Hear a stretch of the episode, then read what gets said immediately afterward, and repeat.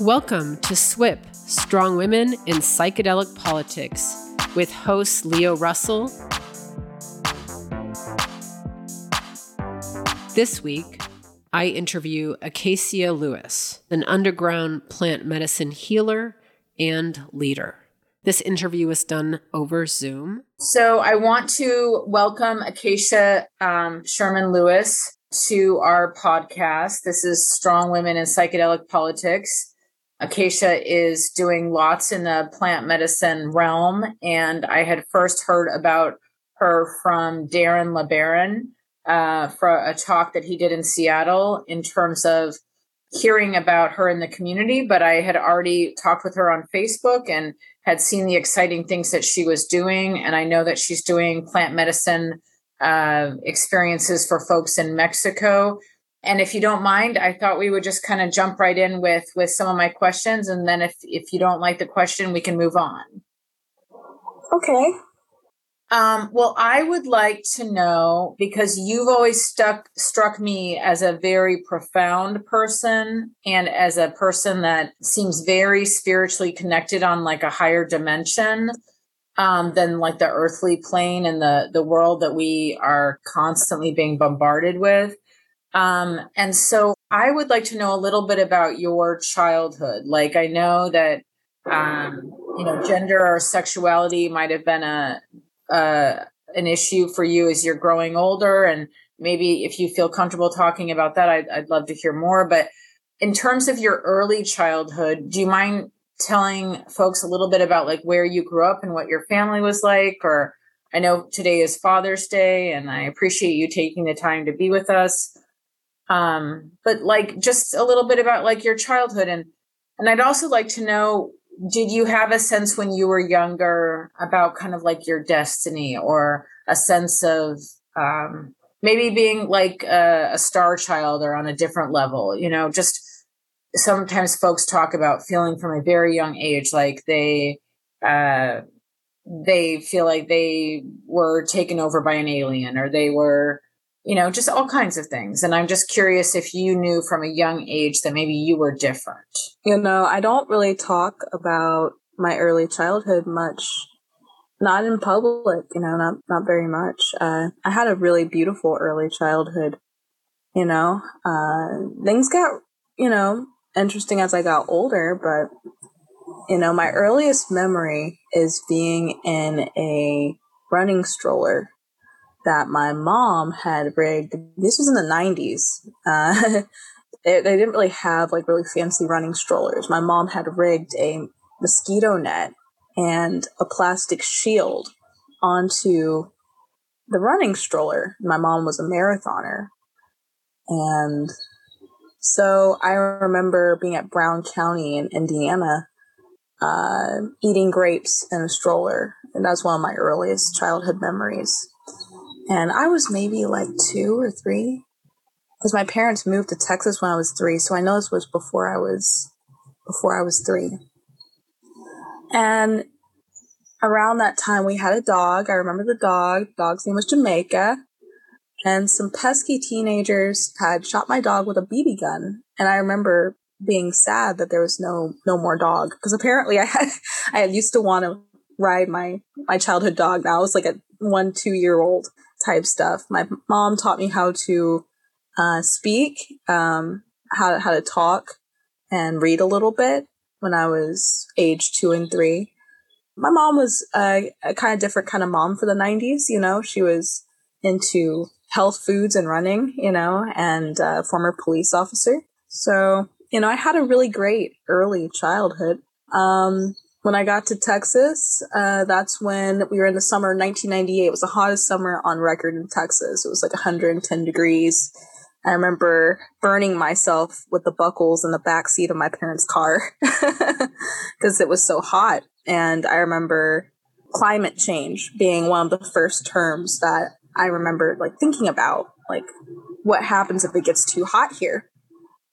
And you know, I, I guess you could say I had an abnormal, I guess you could say, childhood just because my parents uh, were really smart people and I didn't really recognize that back then. Um, you know, I had flashcards and reading decks, you know, before I was age five. Before I was school age, I was already doing mathematics. You know, my dad was a mathematician and a draftsman, and he's a very accomplished draftsman. Um, he had me building uh, doll houses uh, on AutoCAD Revit. Um, that was like when I was seven and eight, but you know, it was, I had a really great childhood. I'm, I'm not sure. Um, my mom named me Acacia, and that's the name of an entheogen. And I didn't realize that was the name of an entheogen until I was probably like six or seven. Um, my mom would tell stories about the Ark of the Covenant being made of acacia wood, um, and also of royal priesthoods like the the Levites um, from Ethiopia. And um, you know, I noticed different things being at church. You know, I hated being in a church where I couldn't feel the spirit of God. I hated it. If I went to a church and it seemed like there was some fake stuff going on, I would absolutely, completely shut down. And my parents hated that because they were very spiritual people. so if I looked like I wasn't having a good time, they hopped from like five different churches trying to find a church that I would want to get baptized at.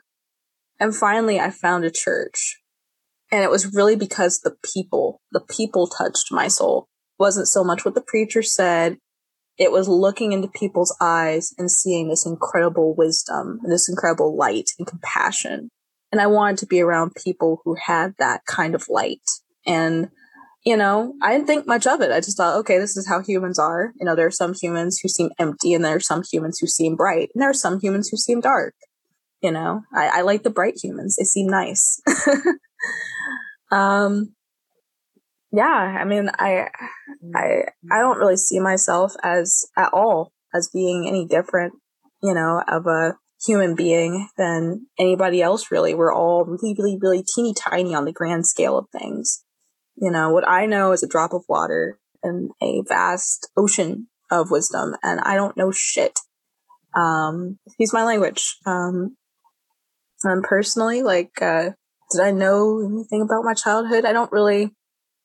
I feel like I came here for a purpose, and that purpose is something that I am still creating every day that I wake up, one day at a time.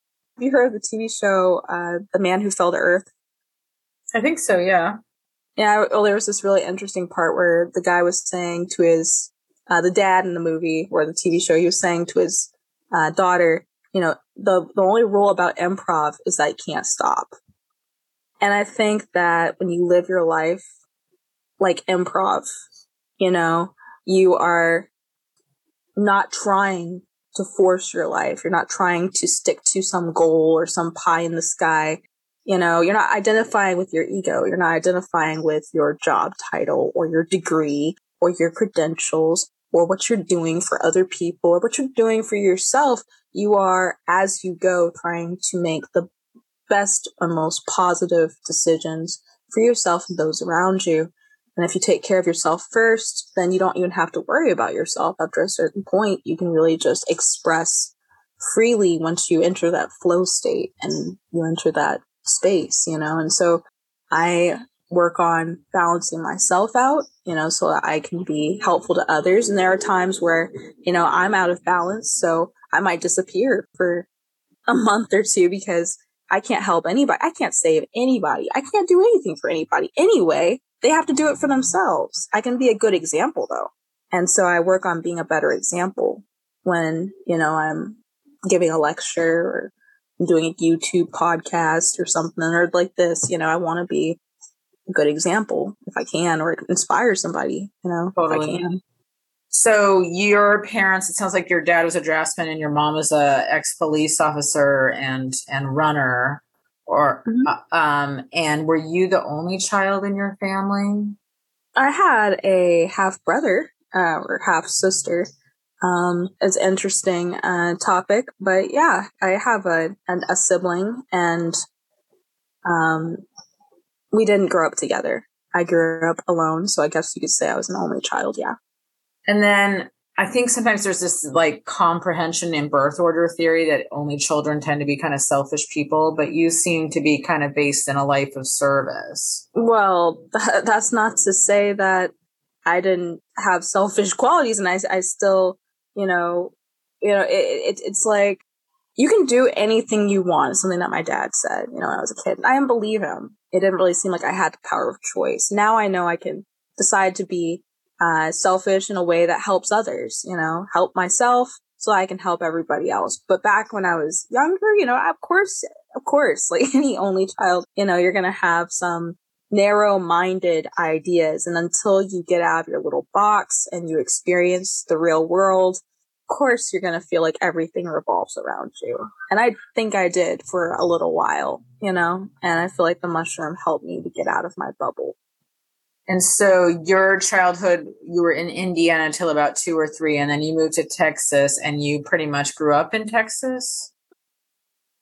Well, you know, Texas is a very big place. you know, you could fit several states inside of Texas. You go to Austin, it's like a different country than if you go to Dallas or San right. Antonio.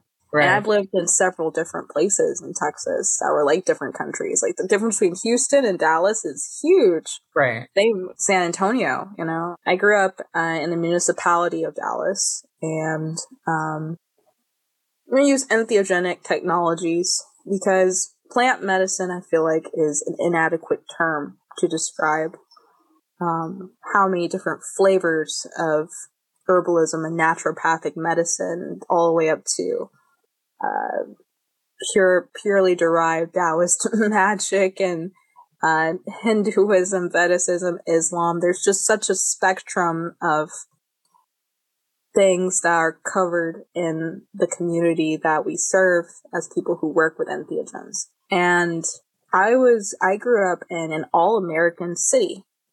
And back in the 90s, that's where everyone wanted to move because it was one of the most diverse cities on the planet. We had a very large Asian population, a small black population. Um, I, I don't remember um, back then, if you had black, white, Asian, and Native American and Indian people, you're considered like an all American city. Now they don't have such things, I don't think. Um, because hopefully it's a melting pot now. But in Texas, you know, especially in Dallas, it was kind of unique uh, to have one city that wasn't divided by railroad tracks, you know, that had a melting pot already developed. So, you know, I grew up around, I had a lot of friends who were from India, had a lot of friends who were um, Asian or Thai. Um, you know, I, I, I got to see a little bit of everything, you know. Uh, I went to school for about a year. I went to first grade and kindergarten. And after that, I got pulled out of college. Uh, not college, I say college. I got pulled out of school and, you know, I was homeschooled into college. And so. Oh, but, but, um, and just to clarify, your family's ethnic heritage is is we're a melting pot.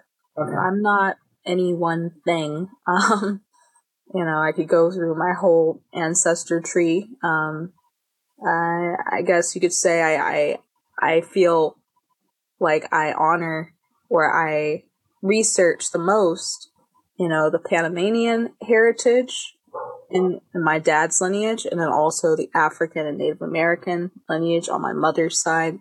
Um, but there's a lot more to it than that. But I didn't grow up in that kind of a culture, um, mainly because in the 90s, you know, it's like you're trying to blend into the culture of the Christian homeschooler. Uh, and that's its own thing. It, it's, it's, you know, it's very scary, I guess you could say, for someone to dress in a dashiki in an environment like in North Texas where everyone's wearing long denim skirts, you know? and uh, so it was a it was not culturally connected but my mother being a, a master researcher that she is you know really fed my obsession with national geographic i had libraries of leather the strong women in psychedelics podcast was created to create a platform for women in the psychedelic movement it is a safe place to explore misogyny and internalized sexism as it plays out on the field of psychedelic politics. As I'm interviewing you for Strong Women in Psychedelic Politics, one of the, the themes of the podcast is how do we empower women? How do we challenge kind of this white male dominance within the field of psychedelics? Well, there's a group of people, many groups of people, who will use whatever it is that they consider to be their thing to reinforce their negative ideas and not change or evolve. Doesn't matter where you go, you're going to find it anywhere. Meditation communities and, and vegan and holistic spaces, they're going to sometimes make up reasons to validate their internalized uh, homophobia or misogyny or misandry, even on the women's side towards men. And so I think that people who are really trying to understand love and understand compassion and divine qualities, you would think that those would be the people who want to break out of old thought forms, you know? A simple paradigm is treat everyone as you'd like to be treated yourself or do no harm, do as she will, do as she please. And I don't really see that as a moral compass, but I see it as a way of life. And I think that there are those of us who live that way of life outside of these social constructs and these political clusters of people who are really looking for integrative support more than anything. But ultimately, sometimes they are creating uh, containers for this suppressed anger, uh, this this desire that I need to be heard. I need to be seen. I would like someone to really give me that validation, just hold me and hold space for me. And I think that that's natural. I think that that's absolutely natural. And best thing that I can hope for is that they will be able to have time and have space to be acknowledged, to be truly acknowledged. And if not by others, but by themselves. To say, I see me. I see all the work that I've done. I see all the struggle I've gone through. I see me and I love me. And my love, can't nobody else love me like I can love me and hopefully start on that path to deeper healing. I appreciate the way that you put that. Could you tell me a little bit about your uh, your venture to bring people to Mexico?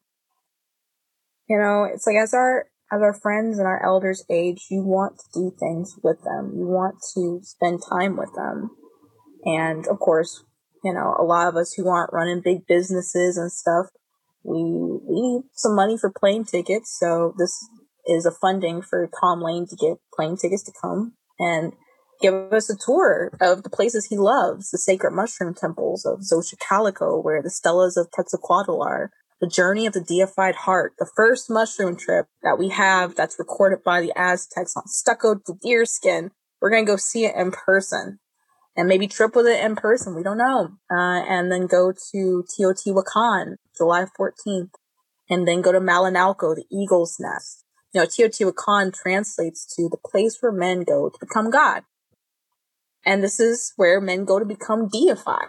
You know, that's where you take the mushroom and you'd walk up the steps and you would ascend into a higher vibration and you would feel the vibration supporting you and be able to really release. And that's I want to preserve the essence of the actual ritual use beyond it just being a beautiful museum or a beautiful Mayan pyramid, that we understand why they're there and the context in which they were used from the indigenous philosophers and from the indigenous people themselves by reading the codices and acknowledging their philosophy as being valid, even though it's not Western dualistic philosophy even though it's monistic philosophy.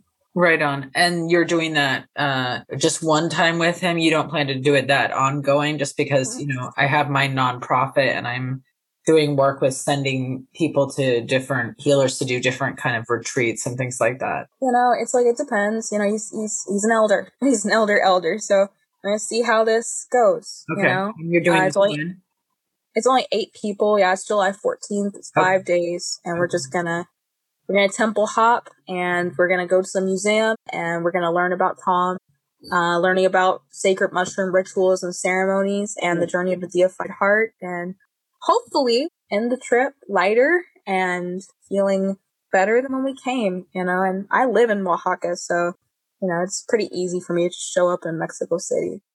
This is a production of Strong Women in Psychedelic Politics. When you were talking about your early Christian experiences and going to these different churches to get, you know, figure out which one felt good for you, um, to get baptized at, and you said you felt such a beautiful connection with the people there. Um, and I and I really resonated with that because I have a friend who's who I used to go to her um, pretty much all black church before I converted to Judaism. And and you know, I don't think I went to the church because I liked the church. I think I went to the church because I liked Renee, and I just loved Renee. Say something? Yeah. You know, I think that church is for the people. You know, when the Bible says, "When two or more are gathered in God's name, there's a church." Right. Why would, would two or more people have to be gathered if it wasn't about the people? It's about uplifting the people's vibration. It's about the vibration of divinity coming through the singing, coming through the ritual of the dancing, coming through the ritual of the preaching and the uplifting of good sacred principles.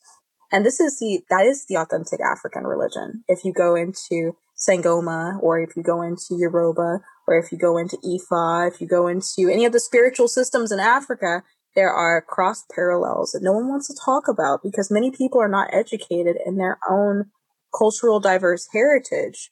They don't see it as ritual. They see it as oppression because of trauma.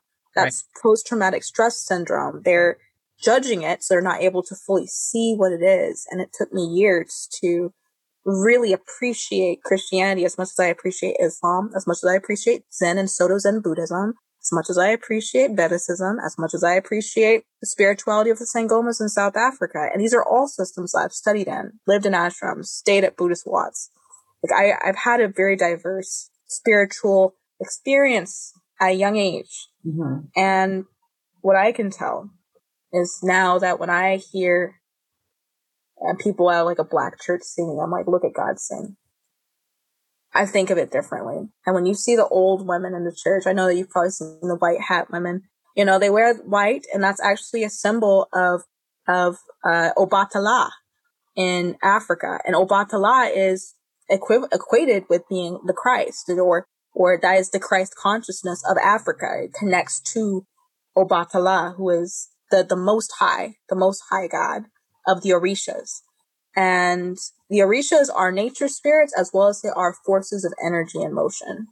And, you know, they have Oya, uh, they have Elegba. There's no Satan, but there is a trickster. And even though I said there's no devil in Africa, Elegba holds a certain kind of connotation, you know, that, you know, almost, you know, certain things, certain behaviors like stealing and theft and whatnot um, are connected to Elegba and to send that energy away is a good thing sometimes, you know? So, you know, there are, there are entities and spirits and demons, you know, in almost every religious system, you know, foreign spirits, you know, and it's really important to understand at least one spiritual system thoroughly before you jump around to multiple ones. I feel like the easiest spiritual system to understand is one that starts inside your body because then it gives you something to relate to. Before you make the altar, you first have to understand the altar is inside your body. Before you decide you're going to light candles, you have to understand the candles represent your essence and your life force. You know, before you light the incense, you know, outside of yourself, light the incense and fragrant thought and fragrant kindness inside your mind. Let the incense be beautiful thoughts and beautiful places and beautiful experiences that you are wishing or longing to have, but that you've had that you're reflecting on. And perfume your body with beautiful behaviors. And that this is like Taoist wisdom that I'm talking about. And I feel like the Taoists who work with the psilocybin mushroom really, even though they protected the secrets of Taoism, a lot of the information was written by Dr. Jerry Alan Johnson, and some of his Taoist plant medicine, uh, animal, and magic books. And he really outlines his 80th generation Taoist lineage um, and the heritage of true religion, religion that is with nothing but the human body, you know, understanding the, the pure thoughts, the pure energies of compassion and kindness and love as being divine and honoring those qualities within yourself, you know? As you're talking about like demons and things like this, I'm curious if you have any thoughts about, uh, you know, I've had like shamans in Mexico tell me that, you know, certain people have, have taken on a demonic possession through their work with ayahuasca. Mm-hmm. You know. Very true. And it's an opening medicine to not understand that you take a substance like psilocybin to open up your spirit. If you already have a weak or injured spirit, which many people do, and you don't know how to defend your mind or defend your values, or you don't have any values that you find are worthy to defend, maybe you don't know anything, you open yourself up for something to tell you what you are and who you are and to absorb your identity. Yeah. And take advantage of using your body to experience sex or to experience greed or to experience, you know, lower or even higher qualities. Right. But wrapped up in a spiritual ego, you know, when you unwrap that bag, you find all sorts of things in it. I, I had a friend who uh, now believes she has a multiple personality disorder, but my other friend believes that she got kind of taken over by some kind of energy when she did mushrooms. Um, That's very true. It she happens. Was, she was already pretty mentally fragile, but like it just seems to like have sent her off the deep end. Yeah, that that's that that can happen. That's why mushrooms are not necessarily something that's an option for everyone. Right. Going to a traditional healer, they would use cleansing herbs, sacred ointments, and holy oils to keep certain kinds of certain smells. Uh, this is the funny part about science because I me coming from a background of astrophysics and geophysics is like I will say that the science has helped me to bridge my understanding of spirituality even deeper. I took skepticism classes in college. Anyway, here's something funny. Holy ointments contain frankincense or myrrh and are antibacterial. And many indigenous tribes consider demons to be a bacterial sickness, something that travels on the breath, something that travels on touch. When someone with a demonic energy touches someone else, something can be transferred and that can be bacteria along with energy, and it can manifest as a sickness inside of the body or a disease or disorder. And when you use these ointments of protection before you go into the mushroom trip, like copal in Mexico is used to wash the mushroom. You wash it with copal smoke. You, you move the mushroom back and forth in the smoke that literally sanitizes it before you put it in your mouth and puts antibacterial properties and terpenes that help you to be able to breathe better, you know? Um, so by inhaling the smell of the frankincense, you know the, the brain nose connection, right? The brain, there's these nerves between the inside of the, the, the nose, the nasal cavity, and the brain that are sending signals here. Um, they're just, I guess you so say, that's, that's so deep. That's so deep. I lived with a, a medicine man in the bush in Belize, and and copal was like such a significant um, just medicine to be exposed to it was very um, just you know changed my life to be introduced to copal on so many levels yeah they call it the olfactory bulb and it connects to the limbic system of the brain so your olfactory nerves uh, carry the copal smoke directly to your brain. And when it bypasses the blood brain barrier that would normally shield the brain from harmful bacteria or, or organisms um, the olfactory nerves are critical for your sense of smell. So if you can smell it the anti-inflammatory properties are also going to go to your brain as well and promote that healing to already take place you know? So it's literally like giving you anesthetic for a surgery that's going to take place inside your mind. No i i can't even put into words my my just my connection with this substance is so profound it feels so big to my soul um so one last question um aren't you suffering from long covid is that correct no. Okay. What What is that? Long COVID. Have you heard of that? No.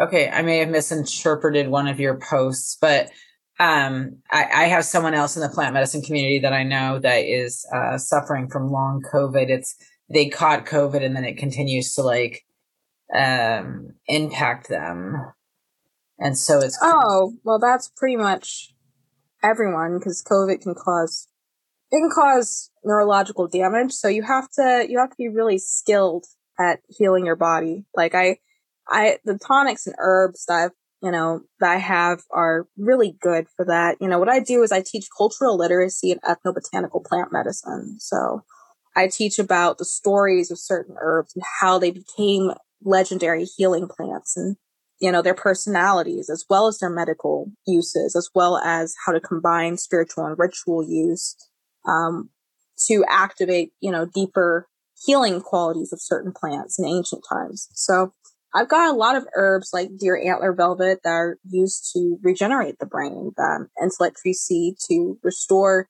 uh, temporary memory loss you know due to um, having damp in your lungs, uh, a wind in your lungs, like COVID. Right. Um, and, uh, you know, I was able to drive it out of my body completely. Good. It just took me two weeks and that's, that's incredibly long for someone like myself. Normally a day, a day and I'm good, you know? Uh, so I really hate to think, you know, people who are, like you say, long COVID, suffering for months, how much it's going to deplete them you know, and, and it would be really important if they stock up on some ant or some chapulines or some sort of organic insect material because they don't understand that in other countries you can't buy vitamin C or zinc supplements. They have nature's bioavailable vitamin resource, which is, you know, Polyrhachis ant contains more zinc than any other supplement, plant, or animal, uh, not, not artificial, but any natural plant, animal, or, or, uh, insect substance. You know, you can eat uh, a, a, gram of, of ant powder, essentially. Polyrhachis ant is considered the king of herbs in Chinese medicine. Hei Ma Yi is the Chinese medicine term for it. And it is a vitality tonic that doesn't contain any stimulants, but you can get it online for like 15 bucks. And I was able to cure other people's COVID with Polyrhachis ant extract, a little bit of wormwood to kill off the viral load in the, in the system and uh, several other tonics like uh, Rehmannia and um, you know Manuka honey and electrolytes. It's it's pretty easy to get it out of the body if you know how it got in.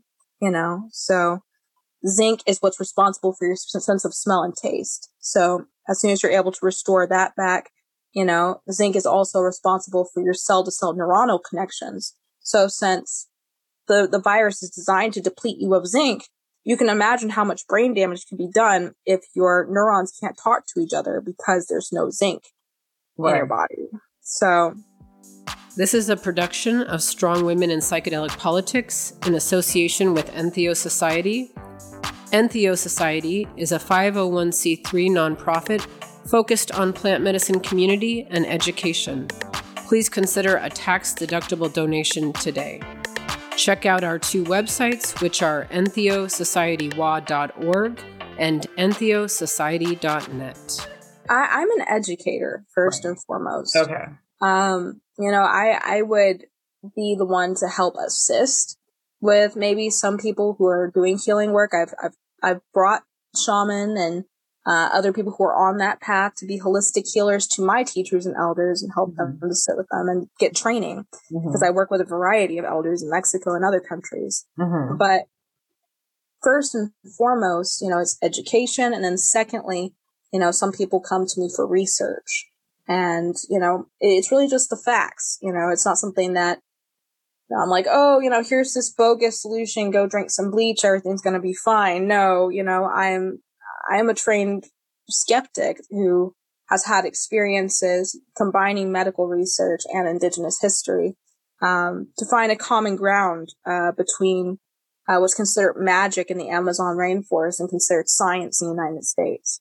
And so do you have a, a sense of as we approach legalization um, does any of that concern you or do you feel like it's a progress? Do you feel like we're moving forward or does it not interest you? Because it seems insignificant in the greater you know scheme of things this well we're all working together you know? Those of us who work with the entheogen and those of us who connect the source we're all working together i feel like. Um they're gonna be it's like a toddler you know? It's baby. It's a baby you know? It's gonna cry. It's gonna scream. It's gonna shit its pants. Right. You just gotta let it right. you know? And as it matures and you teach it some manners right. hopefully it won't go and embarrass you and you right. know like like prince george on national television you know? Like right. won't start screaming your head off in front of the queen or some shit right. you know? Um it's gonna take time. It's gonna take probably five to ten years before it's you know at least presentable to i guess you could say um you know people who are uh very plugged into the pharmaceutical western dualistic um, hierarchical, you well, know, even, political. Even what you said about how people that are treating it like an object that they're going to learn, they're going to get schooled that that's like maybe like you know that. Oh, that oh yeah, you always get your butt paddled by the right. mushroom. Right. You're always going to have that experience. So here's my point with all that is I was at the Oracle at Delphi, right? And the Oracle at Delphi historically they used plant medicine like in their ritual and ceremony and they like touched God or they were like a conduit for God for like do, being giving prophecy, right? All across Europe. Like the most powerful came to these women that were historically like they could be poor as dirt, but it didn't matter because these women were the only ones who had the connection with the other side and they used these medicines. And now I think about like these medicines, which were historically kind of reserved for like your names, your, you know, your name came from like this holy wood that, you know, was the burning bush or whatever. But these medicines were historically only for like Plato or only for Sophocles or only for like the most holy or the most whatever, like the Oracle at Delphi. But now you're going to see them in mass production. That's not necessarily true. You know, like acacia wood was burned by the common Bedouin, you know, uh, camel herder. You know, Syrian rue was drank as a tonic. You know, long, you know, the god of drunkenness, Bes, created the first sweat lodge in ancient Kemet. You know, this was wine. Wine was Syrian rue back in the day psychedelics, you know, weren't reserved for the most sacred of people there. I feel like the people who had access were like the rich or the powerful or the most holy or whatever. In like Egypt, it was it was for the priest class, those who were working with uh, honoring the Neteru or ancestors in Kemet. I don't subscribe to the Greco-Roman schools of thought really because they don't you know they, they exist but they were behind the times of many other cultures that were existing alongside them but my thought is then what happens when we take something historically or culturally that, at least for like modern history, has been reserved for like maybe the most holy? Um, That's how you become holy, is experiencing the divine. What happens then when it's like, because our can, because when I think about when I try to explain to people the idea of psilocybin being legal, because I'm leading the statewide effort for legal psilocybin in Washington state, I feel like people try to think about it the way they think about cannabis, right? And for me, yeah, tons of people from cannabis are coming into mushrooms and growing mushrooms now to make money. But and but that concept of treating it the same for me, there's like a, a more, there's a more godlike element to the psilocybin. Like there's an entity speaking that's different than cannabis. They're gonna shit themselves. I keep telling you, it's a baby. They're gonna shit themselves. They're gonna shit themselves. I'm telling you. Like it's just bound to happen. There's gonna be a panic. There's gonna be a psychosis. There's gonna be a lady on the on the street totally. saying the world's ending right now, totally. and totally. convinced that that that's what's happening. And we just have to be good stewards. Right, but I just and feel like this is gonna be touching God for these people that don't understand like what they're doing or what they're. It's going to benefit the large majority of people because the mushroom has, you know, as long as we keep good guidelines, what's not coming over is the culture. What's not coming over, like, like mainstream media is promoting psychotherapy and clinical research studies when they should be promoting the cultural rites of passage of utilization in a safe way of the psilocybin mushroom. You're going to encounter death. You're going to encounter birth. Before you ever have the experience, you know, looking at the Yodotono Mixtec Codex, it gives you a full trip report it shows Quetzalcoatl holding mushrooms, eating two mushrooms, two by two, until he gets to like 40 mushroom caps. And it shows you every step that you're going to get to on the map of the mushroom of eating the mushroom, meeting the wise sage, meeting your consciousness, meeting yourself, getting fed more mushrooms, then going to see the underworld and getting exposed to the god of death and finally having to overcome your fear of yourself and then meeting your brothers and sisters who also work with mushrooms, who have good hearts, and then having to clean up your disorganized life as as symbolized by the lake of fire that Quetzalcoatl, he's literally butt up, like, like his, his feet are flailing in the air in this pictograph from, you know, thousands of years ago. And then once he passes through this lake, he finally becomes himself, his true self, the jaguar warrior who is confident and powerful and has a burning heart for peace and kindness and compassion, and the two-faced Quetzalcoatl, which shows him looking into the past and future at the same time. And ultimately, if we don't honor the cultural heritage, you know, this toddler is never going to get some diapers. because why? Because you can't you can't work with something that is sacred without honoring the culture. The the the Mesoamerican sages were working with this long before Plato ever existed, long before Aristotle ever existed. You can't look in the wrong place for the people who cannot claim it as their cultural heritage item.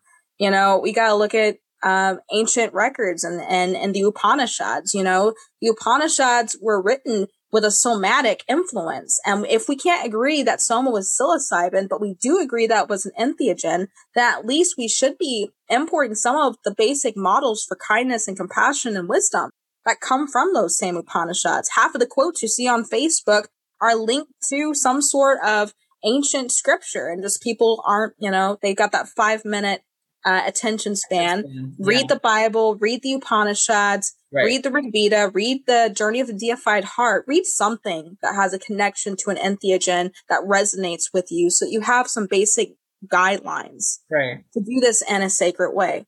And you are a holy person. It doesn't matter who you are. You're born sacred. You know, the Mesoamerican Nahual sages believe it's not just sacred because of dualistic hierarchical patriarchal behavior, you know, like we had in ancient Greece. It's not just sacred because you have Plato and Socrates with their male servants, you know. Uh, you know what a mentor means for ancient Greece, you know, is is a male teacher who has a student who he passes on his consciousness to by reserving his semen and giving his semen to his student. You know, he then becomes, literally becomes like we we've really got to to decide who we want to listen to here, you know. And personally, I would rather learn from uh, the Mesopotamian people, people of the Fertile Crescent, who wrote the Egyptian Book of the Dead, the Tibetans, who wrote the Tibetan Book of the Dead, um, and uh, many different sutras and very beautiful stories like the Lotus Sutra, like the the Ten Vows of Samantabhadra, which mirrors the story of Jesus Christ. We have these stories of the hero's journey. And the hero's journey is really the mushroom trip. That is the true hero's journey, you know? And so yeah, if we if we give ourselves a chance to really sit with that and recognize that this is literally the struggle is literally what we're supposed to go through. as women or men or whatever gender, you know, non-gender, you know, it, it's like in, in, uh, ancient, uh, Aztec times, this isn't too ancient, actually, you know, this is still to this day. There was no male or female. There was male, female becoming. There was female, male becoming. When a, a, a woman, uh, gave birth and she, she was sacrificing her blood, when the male warrior went and spilled his blood on the battlefield, he was considered female because it was the women who sacrificed the blood. That wasn't something that it didn't, when, when he came back home into the house, he was considered a being. He wasn't considered male or female. This was imposed on us by Western dualistic beliefs. And personally, like, I, I, I'm a being in a body. I don't, I'm, I'm not trying to sit here and say, okay, well, on my birth certificate says I'm female. So, you know, I, I, I'll just, for, for ease of use, I'm a woman because my birth certificate says I'm female. But ultimately, I know I've been a million and one different things. And I, I can become anything that I want to become because I have divine spirit within me. Totally. And I, and, and in this lifetime, the only thing I can ask for is to be a good woman or a good being, you know, and, uh, to really, really try to find out what it means to be a woman. What does it mean to be a being? Totally. What does it mean to even be good? You know? Right. I want to end there, but um, I just really um, can't say enough just how amazing I find your teachings and your um, your what you have to share. Thank you. Thank you to Jeremy Shaskus with Quasi Music for editing and production. Credit given to Seymour Downey for music, and creator and producer Leo Russell.